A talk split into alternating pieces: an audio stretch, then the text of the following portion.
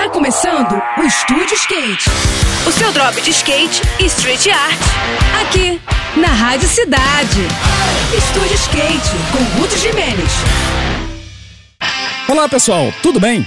No último final de semana, rolaram as fases finais das competições de parque do STU National, o circuito brasileiro das modalidades olímpicas do skate. As disputas dessa primeira etapa do ano foram realizadas em Criciúma, lá em Santa Catarina, e nem a chuva que insistiu em cair por alguns momentos conseguiu diminuir o ânimo dos competidores. No masculino, o paranaense Augusto Aquio, o Japinha, confirmou a sua ótima fase e elevou o nível do campeonato logo em sua primeira volta, conquistando o título da etapa. Ao seu lado no pódio, duas gerações diferentes de skatistas de Santa Catarina, com o icônico Pedro Barros em segundo lugar e o jovem Pedro Carvalho em terceiro. Já no feminino, a paulista Dora Varela se sagrou campeã da etapa com uma diferença de pouco mais de meio ponto, após uma disputa muito acirrada com a revelação Fernanda Tonice, e tendo a local Isadora Pacheco fechando o pódio em terceiro. No para-skate, o fera Vini Sardi superou o ídolo mundial Ítalo Romano e conquistou mais um troféu para sua extensa coleção de conquistas. No próximo programa, eu vou falar sobre o calendário do circuito mundial da World Skate, que finalmente foi divulgado pela entidade.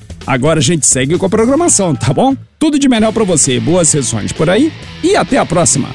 Esse foi mais um. Esse foi mais um Estúdio Skate. O seu drop de skate e street art. Aqui, aqui, na Rádio Cidade.